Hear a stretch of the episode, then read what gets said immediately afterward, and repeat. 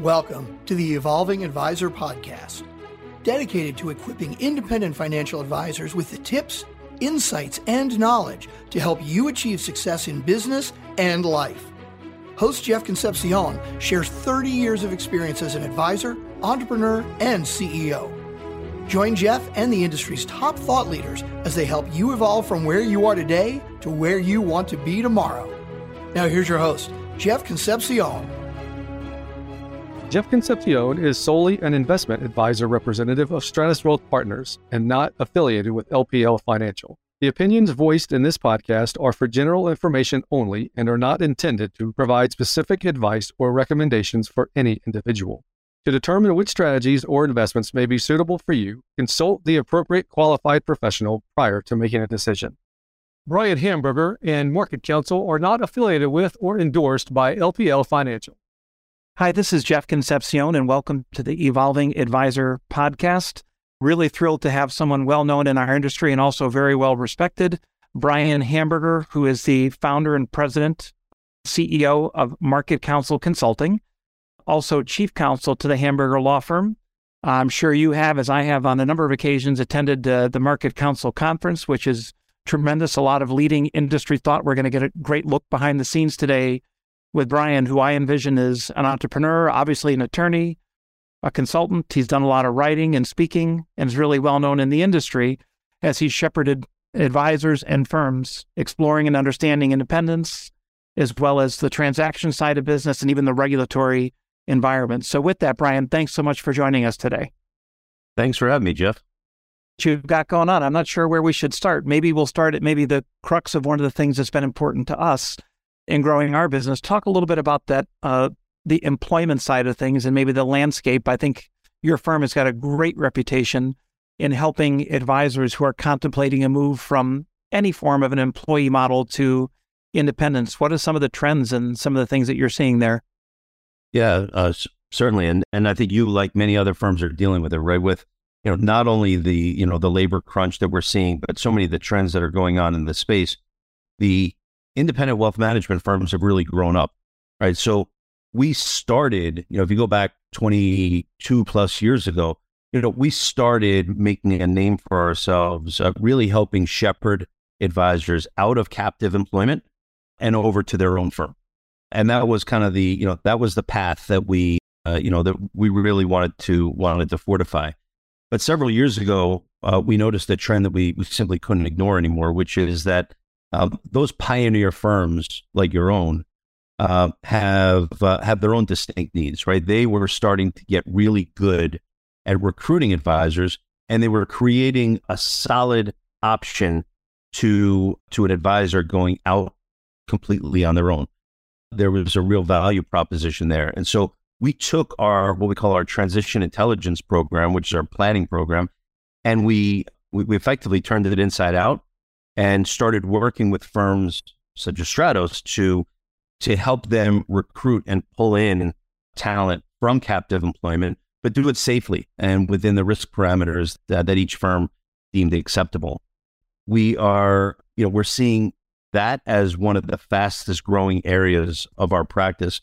But most notable is it's less a practice about the enforcement of restrictive covenants as it once was, and more so it's about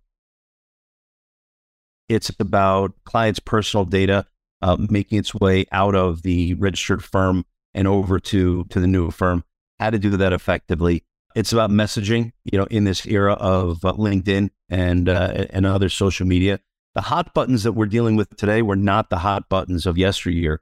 And uh, as you see the regulations that are evolving, uh, particularly in states like California, I suspect that that practice area will continue to be busy for the foreseeable future. So, as you talk about the exits from firms where folks are moving from employees to business owners, I think most folks probably under, understand the landscape relatively well of protocol firms, but two of the big guys in the last half dozen years have moved to remove themselves from protocol. I, I wonder if you could just speak at a very high level, generally speaking, what that's meant as an example for folks who had the benefit of protocol and no longer do? Are you seeing successful moves and what do best practices look like in that regard? So th- there's no such thing in this country as indentured servitude. right? Everyone has options. And even if they have significant restrictive covenants, we're talking about non solicitations, non competes, non acceptance of the business, non hire, right? All of these things fall under this bucket of uh, this header of restrictive covenants. Even if they have those in place, right, that business remains portable, albeit under different circumstances. So, as I think everyone knows, the broker protocol is what we refer to as a limited forbearance agreement. Uh, firms that are participants in the protocol, they have they often have contracts with their employees that give them the right to restrict them. However, if their employees go to another protocol member firm and follow the protocol, right, which is what people often skip, then those firms have agreed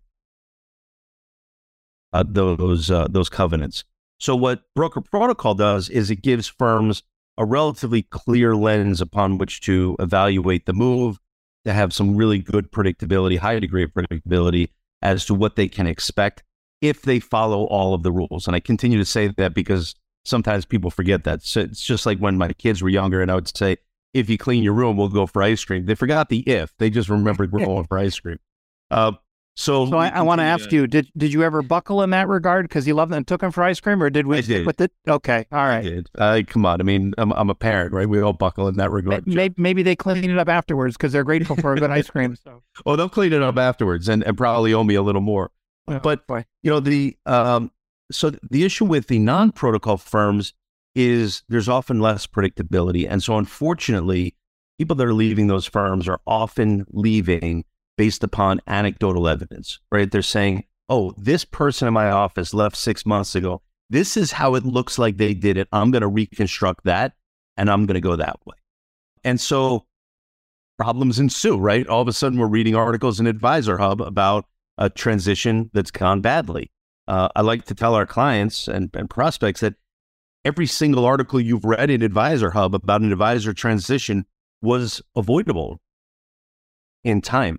Um, but this is all about ardent planning.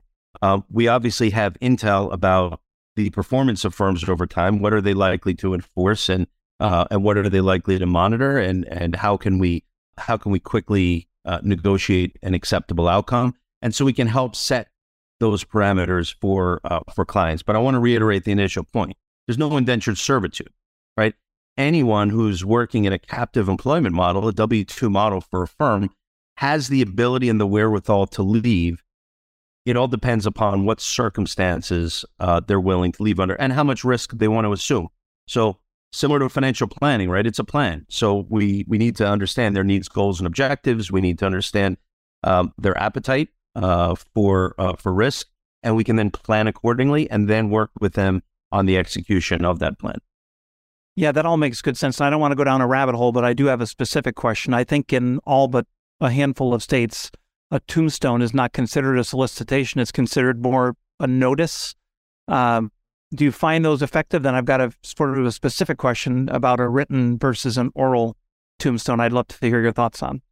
Yeah, so I think it's a bit of a misnomer, right? You know, there there's simply not enough case law in most states, right? We have, you know, many of the states on the coasts uh, have well established case law uh, about, uh, you know, what really uh, constitutes a solicitation.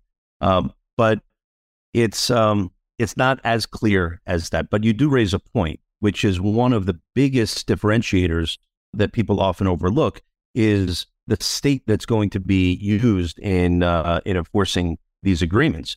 Um, state law, both the, the law, rule, regulation, and case law, varies greatly from from state to state. So, what may have worked with uh, a group of advisors who have made this move in one state is not necessarily going to work with a similarly situated group that's that's doing this in uh, in another state. Um, so, we have to look at the entire uh, plan, the entire communication plan. If it's only going to include uh, you know, a, a tombstone ad, and if it literally is a tombstone ad placed, you know, in a newspaper somewhere, that may be acceptable. But if people then want to uh, take the concept of a tombstone ad and say, well, I'm basically doing the same thing on LinkedIn, where or, where I already have established connections with my, you know, with my clients, you know, th- that may be over the line in uh, in certain states, or it may not be well settled in, in other states. In which case, we need to expect that uh, that we're going to have to argue that out. Yeah, you bring up a really good point. That's sort of nuanced, right? When you think about a tombstone, it could be a general ad in a broad publication. It could be something through social media not- notifying of a change. And I think maybe the most targeted, and I suspect the highest risk of all of them, would be a tombstone letter that's going out specifically to you know folks who likely were prior clients. So yeah, and that's and that's why it's hard to to answer anything in generalities um, because you know while the states are going to vary, firms will also vary on uh, you know on on what they perceive to be the case. We often know where we can push the button. The the biggest risk that we often take in these transitions is twofold.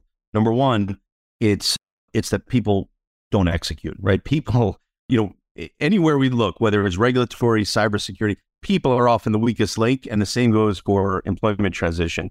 Um, the plan can be a real sound one, but if it's not executed with succinctness and specificity, we're likely to find failure there. It happens, you know, quite often.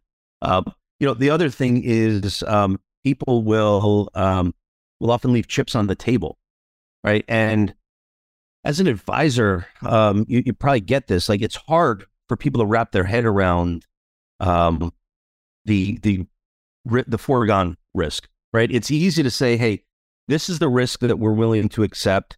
This is what we've done, and here's the outcome of those decisions we made." Right? We were able to successfully transition X amount of, of assets over to the new firm. But what we never measure, uh, and what really should be measured, is how much we left behind, and did we need to leave that behind? So, in other words, did we take too conservative of approach in certain areas? And that's actually the second biggest risk in the transitions that we've seen uh, over the course of the last several years. It's a great, great point. Um, a couple things. One is having a plan and sticking to the plan. And I can think of some silly stories over the years of having a well thought out exit strategy and then folks either intentionally or unintentionally deviating and things not going as smoothly as they could have. But generally, I I don't know what your experience is. Most advisors who are good advisors and sound advisors and providing a good experience to their clients, the clients follow. If they have the patience to say, hey, certain folks may move during what you might refer to as a phase one, where we're really following the rules closely. Maybe there's a phase two where non solicits or non competes expire and they can proactively reach out. I think in, in most cases, folks are going to move the lion's share of what they want to move if they're patient uh, it's laying out a good plan and sticking to the plan is is obviously important. So unequivocally, you're you're absolutely right. I mean, when we measure the success of these transitions over the long term, so going out over a year, we you know our average rates are over hundred percent. And people say, well, how could it possibly be over hundred percent? Well, the story that these advisors are telling is often a very compelling one, right? It's often one that's been in demand from their clients for some time, and so they're seeing a, a significant increase in wallet share than they had before. But you're right. It's about patience, right? It's about phasing this out. It's about making sure as transitions get larger and more complex, again, more people involved, it's really important to ensure that everyone is is operating in lockstep and in alignment with uh, with one another, because the success or failure of these transitions is often determined by the weakest link, right? And if you have someone who's very well intentioned but maybe just very anxious, and they decide that despite the they're going to take a flash drive and they're going to hold on to that data or they're going to have another copy. They're not even looking at it, but just in case everything goes wrong, um, now all of a sudden we can't respond uh, with uh, with certain affirmations or certifications that would otherwise have alleviated us of any type of, of dispute, right? So it's always it's that weakest link we're concerned about. And it, you know, when we had one, two, or three advisors in a transition, that was manageable when we're dealing with 20, 30, 40 advisors uh, in a single transition, that's a tough ship to navigate. Yeah, you, you mentioned something interesting too. and I really hadn't thought about it, but it's fresh on my mind. I did a workshop in Arizona a couple days ago, and it was all successful women advisors. And each of the three ladies who presented, who've gone from some form of an employee model to independent, indicated that within 12 months, they had more than 100% of their assets, not 100% of their right. clients, they might have brought 85 or 90% to their clients, but of the clients that did come, so many of them had assets other places or were just thrilled that they were becoming business owners or liked the notion of the independent platform and the autonomy and the advocacy more than they did someone in an employee model. Each one of these three ladies said that they had more than 100% of their assets and revenues, you know, a year in. So I'm glad you brought that up because I, I don't always think about that, but it's pretty compelling. And, and let's be honest, right? Who wants all of their clients? I mean, my clients, of course, but no, but I mean, if we're going to be honest, right? There's a there's a culling of the book that is a natural process here and really healthy, right? So if you have the ability to increase your assets with fewer clients, I think almost any advisor would take that trade. Yeah, no doubt. So I think we we did a good job kind of scratching the surface on the employment consulting transitions, et cetera. Bit about, I assume that's on the hamburger law side, what you guys are seeing and what your experience is and and just some thoughts around that aspect of the business. Yeah, sure. Happy to. So, uh, if I mentioned that our the work we do on the recruiting side is the second big, uh, fastest growing area of our firm, business transaction continues to be the top growing area of our firm year after year. Uh, advisors, uh, independent advisors, are enamored with the business transaction. When I say business transaction, could be anything from a launch, but more specifically, it's often succession planning, it's the sale of a minority stake, or it's the outright exit and sale of their firm. They're also enamored on the other side, right, with doing acquisitions or you know what are often referred to as acqui-hires, right, which we call acquisitions, but they're really they're really recruits that we're bringing in as a, as a business unit. It's all over the place. I think the the biggest misnomer, the common uh, biggest common misnomer that we have is that the advisors are just chasing these headlines. Uh, they're reading about how everyone's in on the deals. They're reading about how uh, multiples are at an all time high. Uh, they're reading about uh, record deal flow and, and all that, despite maybe some of the recent pullback this year. Uh, you know, there's there's a lot of hysteria around the market, and you know, and I I tend to come as the real unpopular guy in these conversations and say, you know, number one, you as an investment advisor uh, possess more skills than you can ever imagine in evaluating these deals, right? You you really ought to be looking at your firm as the most concentrated securities position that you own. You should be analyzing it as a securities position. And investment advisors do that all the time, right? They know the value of a stock way more than, uh, way better than I would know the value of a stock. Um, and it's interesting. I think it's kind of like the cobbler's shoes um, uh, type scenario where they don't apply the, that skill set to their own firm because it's so emotional uh, that uh, that I think they they have a bit of a of a blind spot. But it's uh, it's a great opportunity for advisors to start treating it as a concentrated securities position, hedging against that position, ensuring that the performance of that asset is consistently strong and disciplined, right? Because the time to think about a business transaction is not when you're ready to engage in the transaction it's uh, it, it's years before, right? It's getting ready for that transaction, and so a lot of times people will come to us waving an LOI and saying, you know, letter of intent, saying, "Hey, we just executed this. We need you guys to paper this transaction," and I have to have these real basic conversations that should have been had months, if not years ago, with them saying, "Wait a minute, I didn't even know you were looking." To engage in a transaction, and what's your objectives, and are you ready to work for this firm? You know, following a transaction. So I think the hysteria has gotten the better of the M&A market in the independent wealth management space, which I certainly hope will settle down and we get a little more uh, logic to uh, to prevail. Uh, because um, you know right now the parties seem a little intoxicated. Yeah, there's a there's a lot to unwrap in what you said, and and I couldn't agree more. So advisors don't typically think about their business as a concentrated security, and, nor did it, nor did it necessarily run these things in most cases like a business. They run it like a paycheck. And when they do understand that transition, and you know this this is really the kind of the whole notion, the foundational notion behind the podcast is the evolution from an advisor to a CEO. It's thinking about it as a concentrated security, as a position, as a business that they're reinvesting in one buddy from uh, my study group many years ago says he runs his firm quarter to quarter, building the story that at one day he would tell the marketplace if the business was you know up for sale.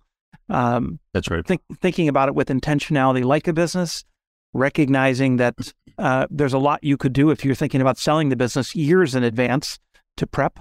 Where do you invest? It's you know if you think about selling your home, you could sell it the way it looks today or you could have pristine landscaping and you know that putting money into what I don't know what they say kitchens and bathrooms is going to yield a phenomenal return where other things might not. where do you invest in your business that's going to yield a phenomenal return? Is it in staff, G2 talent? Is it in technology or efficiencies? But there are lots of things that they could think about and do proactively several years in advance that gives them something much more appealing to sell, you know, three years from now. So a lot of great points. Well, no doubt. And, you know, and it's all about starting with the objective in mind. Like if you know that eventually, even if it's 10, 20 years from now that you want to sell the business, well, start behaving that way now, right? Don't start, you know, don't try to get some personal expenses in there. Don't try to, you know, pay your home utilities or your E-ZPass, you know, through the business. Run it as if you you were reporting to uh, to others. I just I struggle with you know when there's a lack of logic. I mean, I speak to entrepreneurs all the time, and they say they they tell me, oh, "I'm really excited. We're going to bring on a minority investor." And I said, "Okay, well, you know, what was your objective behind it?" And they said, "Well, just taking some chips off the table." We think our growth over the next three to five years is going to be breakneck, and you know, we think it's going to go, you know, through the, you know, to the moon, eh, you know, in the short term. And we wanted to get some, you know, some capital. And you know, I scratched my head and I said, "You're an investment advisor. Like, have you you, have you visited a bank recently? I mean, because even within a rising interest rate environment, like it's still pretty cheap capital compared to bringing on a minority investor and often is devoid of a lot of the control covenants that even a minority investor may insist upon. So I'm not suggesting that I'm anti, you know, minority investment. I just think it's one tool that fits certain circumstances, but people are applying it to a heck of a lot more. Yeah, so that that brings up sort of an interesting question. I wouldn't call it a debate because there's not a right or wrong. A lot of times it has to do with philosophy and objectives.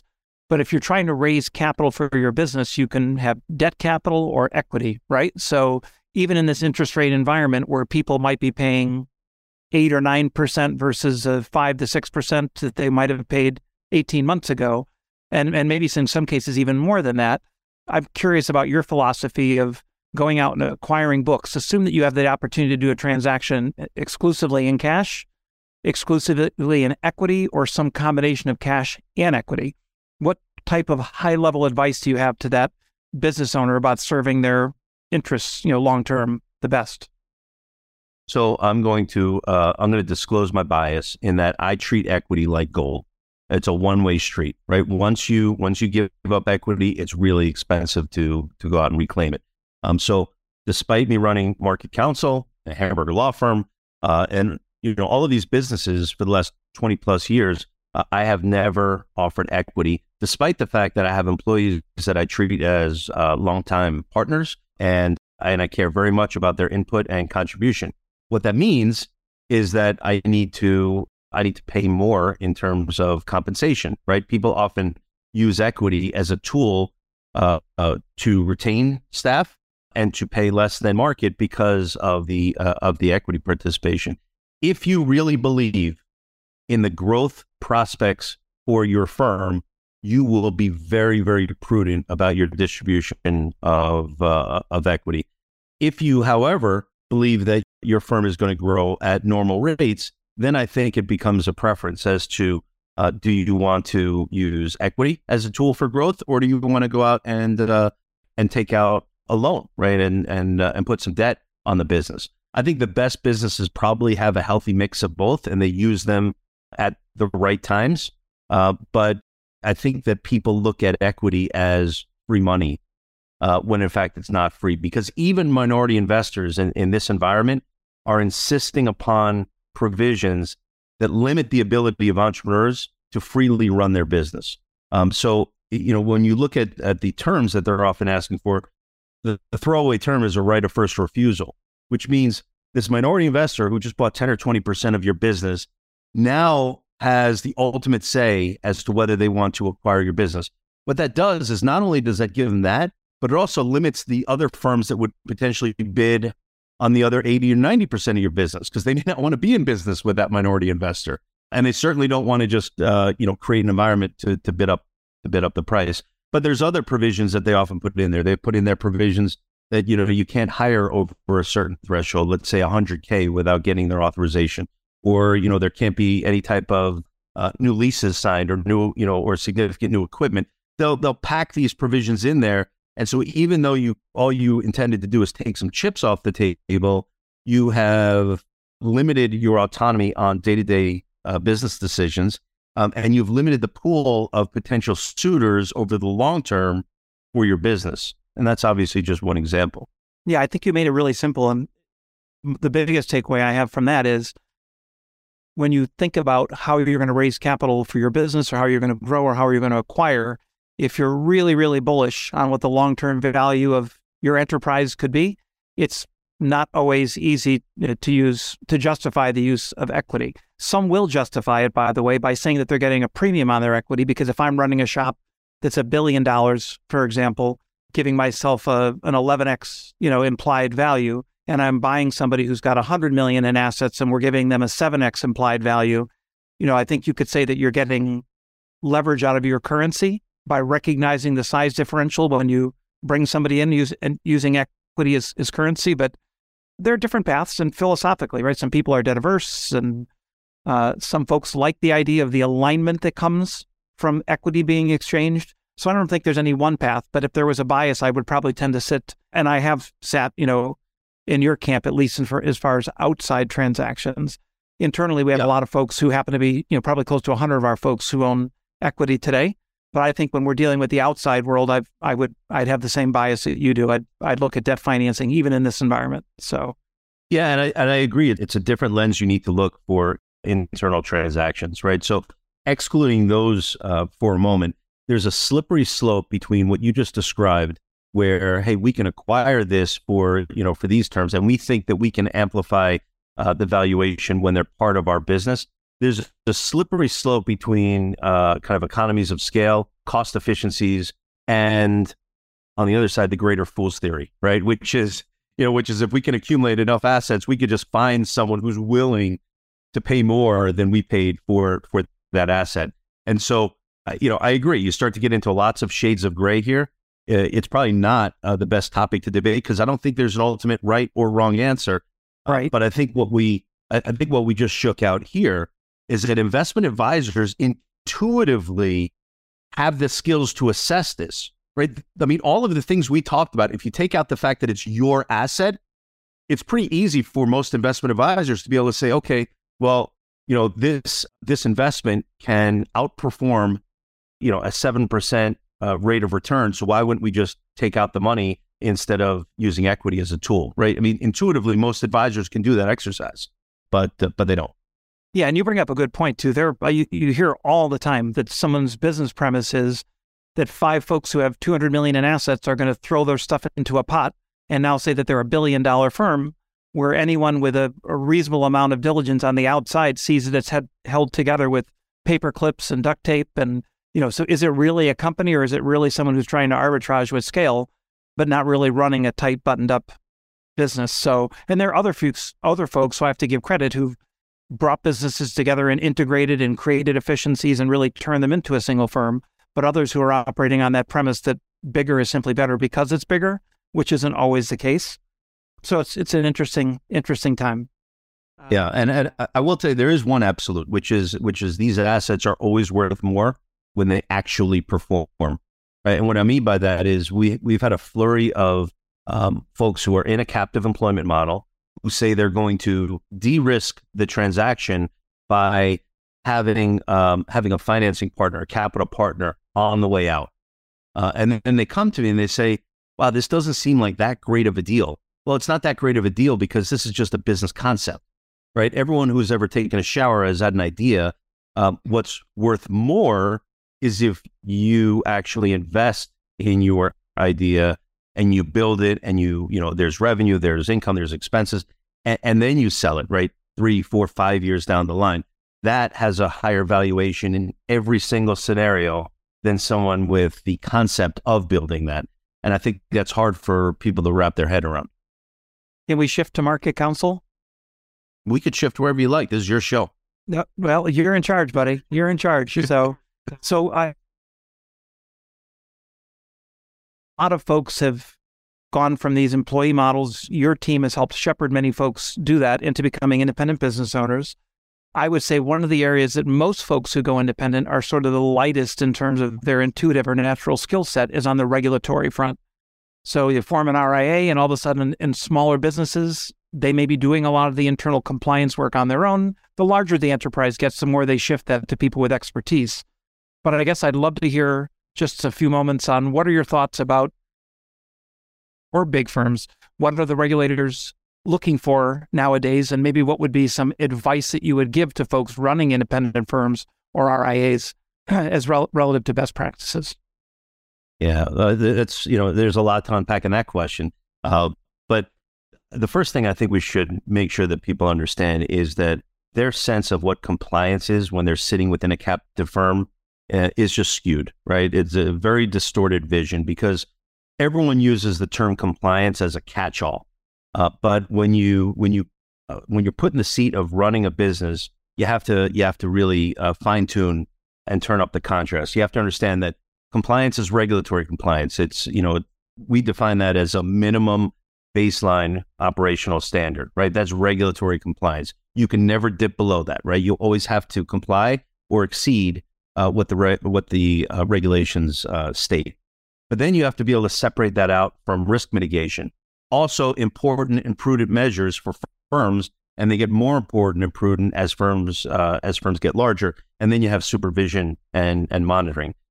When you're at a big firm and you're an employee at a big firm, everything's just under the compliance bucket. So it's understandable that you think compliance is just this unwieldy beast.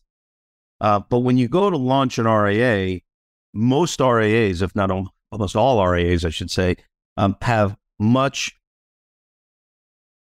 and conflicts of interest profile than than the firms that they're leaving behind. As a result, there are not as many concerns because you're not there's not many places where you're at odds with the interests of of your clients. So regulatory compliance is quite manageable. Manageable so long as you appoint resources to it and you're deliberate about your efforts. Not manageable from the perspective of just set it and forget it. It does require some effort, but it's not a real heavy lift. In, the, this day and age, there are plenty of areas that are much more uh, difficult to manage than regulatory compliance. Um, I think I think becoming an entrepreneur is about the art of spinning plates, right? People always love to ask, especially on these types of programs. They say, you know, what's the one thing? You know, well, the one thing is that there's not one thing, right? The one thing is that the best entrepreneurs uh, are out there ensuring that every functional area of the firm is performing well. Um, and, um, you know, and that's the biggest challenge. So when it comes to regulatory compliance, um, it's all about process. It's all about business process and uh, and then documenting that business process and creating systems that that ensure that even if there is a breach or even if there's a failure, that there was a system in place and you had a, a, a mechanism and a method for addressing that failure. Um, and so I think people overblow uh, the importance of compliance.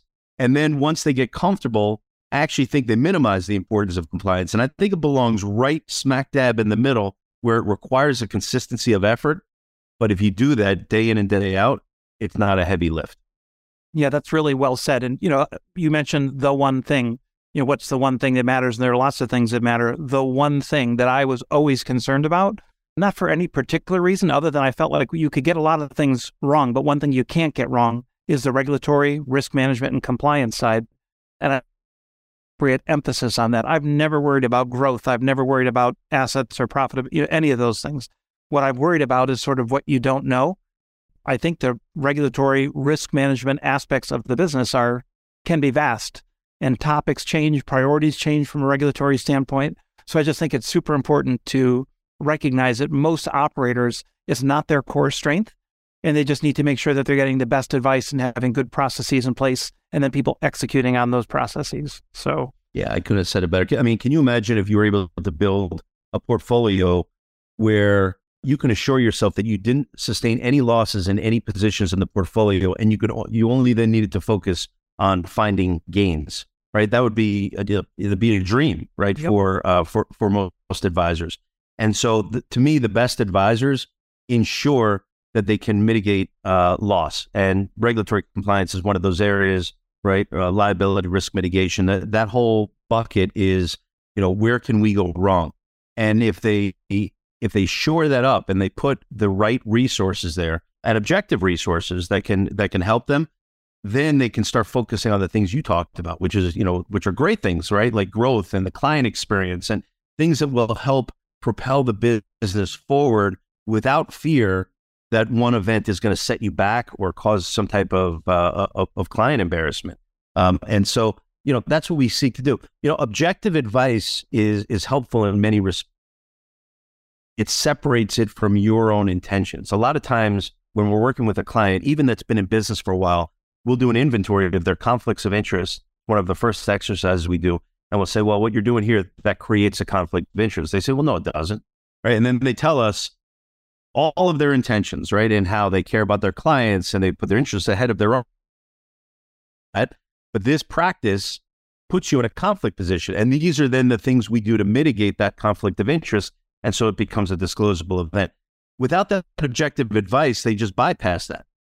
Right. And we do that with our own health, right? I mean, you go to the doctor and you say, I feel great. Right. Doctor says, Really? Because I'm looking at these numbers and they're not so great. Right. You need someone objective in these professional areas to tell it to you like it is and for and to look at it through an objective lens and then prescribe what exactly is going to remedy uh, that that gap and that risk. Yeah, that's that's really the definition of a great financial advisor, and maybe even on the regulatory yes. or, or or the employment side of things, right?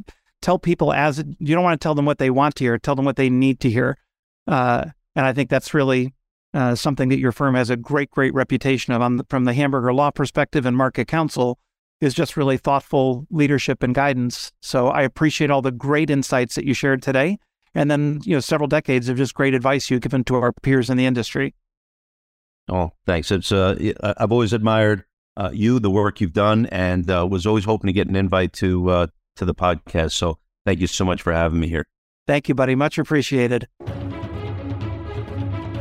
Thanks for listening to The Evolving Advisor. If you enjoy the show, please subscribe and share it with your colleagues. And if you would like to talk about succession planning or practice acquisitions, please drop us a line. We would love to help you in any way we can.